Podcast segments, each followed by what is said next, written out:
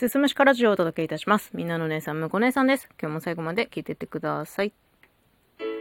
たまにテレビ番組の企画で、超激辛料理完食できるかチャレンジみたいのあるじゃないですか。先日ね、それをテレビで見ていて、その時は、なんか、肉盛りの麺みたいな 料理だったんだけど、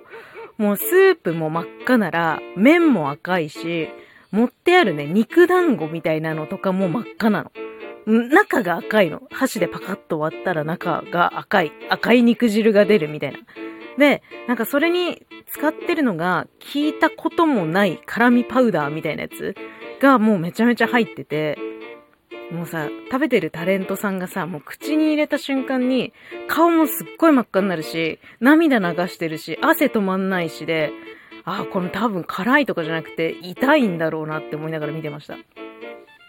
で、私は主人と二人でね、普段居酒屋をやってるんですよ。で、その居酒屋のメニューの中には、やや辛いメニューが2つあるんですよね。で、片方はたまにお客様から、あ、ちょっとこれ、激辛でおなしますみたいな感じで 頼まれることがあるんだけど、今頼まれるからね、作るんですよ。作れるから。でもね、作ってる最中の厨房がもう地獄よ。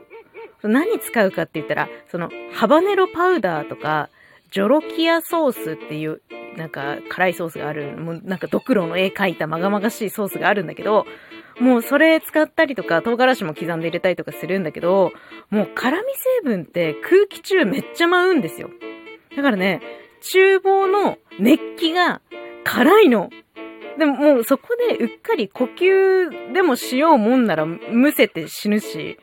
もうずっといるとね、もう目も痛くなってくる。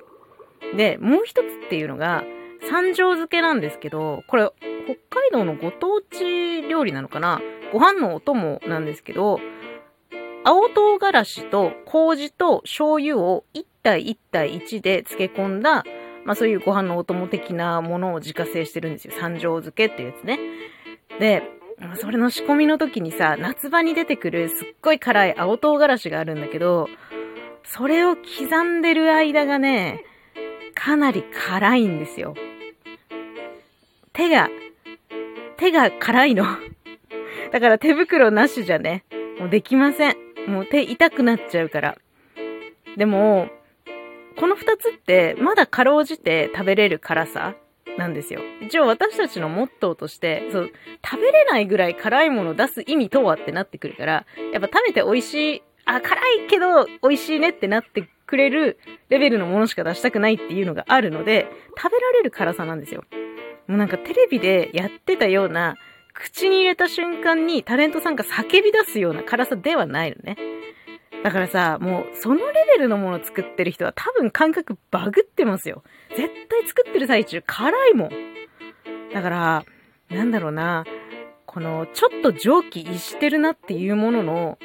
作り手っているじゃないですか。まあ、今は辛いものの話だったんですけど、なんか私がね、あ、心底バグってるなと思うのは他にもあって、あの、漫画とか映画とかで、え、どうしたらこんな残酷なことを思いつくんですかっていうぐらいさ、なんか、その、そ、想像を超えた残虐でもう人の心なんて微塵も感じられないものってたまにあるんですよ。で、基本的にはそういう作品群は私ほとんど摂取しないので、まあ、具体例はね、あの、タイトルとか挙げられないし、描写とかも挙げられないんだけど、なん、なんて言ったらいいの？どういうものを見てきたら、こんな猟奇的なことを思いついて漫画にできてしまうんだろう、映画に盛り込んでしまえるんだろうっていうのすっごい思ってしまいますね。何、その人は普段何を食べているんだろうとか、どういう作品から影響を受けてるんだろうっていうことの方が気になる。もうその漫画でやってる本編よりも、作り手側のことめっちゃ気になっちゃう。でもさ、そういう作品があるってことは、やっぱある程度の需要があるんだろうなっていうふうには思いますけどね。だから、その、そういうなんかめちゃめちゃ残虐なものみたいなものを楽しんでる人の心境もすごく気になりますね。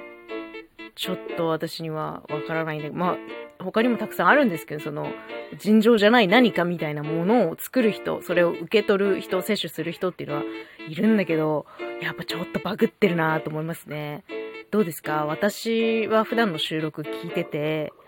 バグってますか？大丈夫ですか？蒸気してますか？してないよね。大丈夫だよね。